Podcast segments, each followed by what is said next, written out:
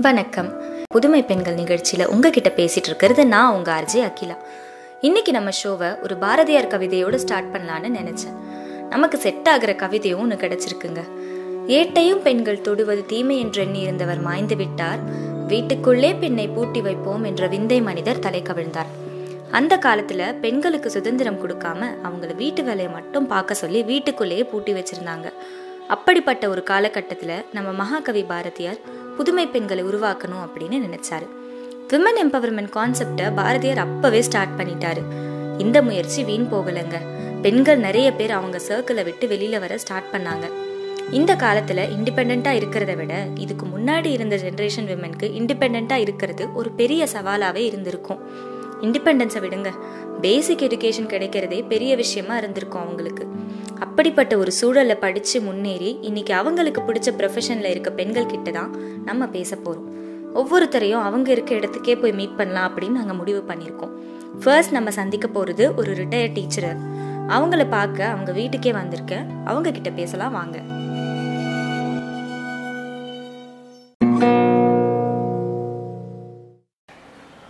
சொல்லுங்கம்மா உங்க பேர் என்ன? நீங்க எந்த ப்ரொஃபஷன்ல இருந்தீங்க? ஆ, என்னுடைய பெயர் சி பச்சையம்மாள். நான் ஆரம்ப பள்ளி ஆசிரியராக இருந்தேன். ஆயிரத்தி தொள்ளாயிரத்தி அறுபத்தி ஆறில் வேலையில் சேர்ந்தேன்.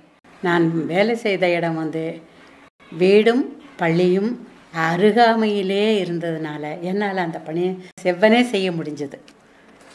இப்ப அந்த காலத்துல வந்து பெண்கள் வந்து படிச்சதே ரொம்ப பெரிய விஷயமா இருந்தது. ஆமாம் அப்படியும் நீங்க படிச்சு முடிச்சுட்டு ஒரு டீச்சிங் அப்படிங்கிற ஒரு பெரிய ஒரு புனிதமான ப்ரொஃபஷன்ல வந்திருக்கீங்க. அதுவும் உங்களோட கல்யாணத்துக்கு அப்புறம். ஸோ உங்களுக்கு வீட்டை பார்த்துக்கிறதுக்கும் வேலை செய்யறதுக்கும் வந்து எந்த அளவுக்கு நீங்க ஒரு சேலஞ்சிங்கா இருந்தது? ஒரு சவாலா தான் இருந்திருக்கும் கண்டிப்பா. ஆமாம் அந்த காலத்துலலாம் பள்ளிக்கு பெண்களை அனுப்புறது ரொம்ப ரொம்ப குறைவு. எங்கள் குடும்பத்திலேயே யாருமே ப பெண்கள் படிக்கலை. எங்கள் குடும்பத்தன்னா எங்கள் உறவு முறையிலேயே நான் தான் முதல்ல டென்த்து முடித்தது படிப்பது என்பது அந்த காலத்தில் ஒரு எட்டாக்கனியாக தான் இருந்தது. பெண்களுக்கு பெண்களுக்கு சொல்கிறேன் நான். அப்போ வந்து என்னுடைய அப்பாவினுடைய தொந்தரவும் அம்மாவினுடைய முயற்சியும் தான் என்னை படிக்க வச்சதே. பத்தாவது படிக்கிற வரைக்கும் அவங்களுடைய முயற்சி. படித்து முடிச்சிட்ட பிறகு எனக்குன்னு ஒன்றும் ஐடியா இல்லாமல் தான் இருந்தேன். அதுக்கு பிறகு திருமணம் ஆன பிறகு என்னுடைய மாமனார் என்னை பய பயிற்சிக்கு அனுப்பிச்சு வேலைக்கு அனுப்புனாங்க.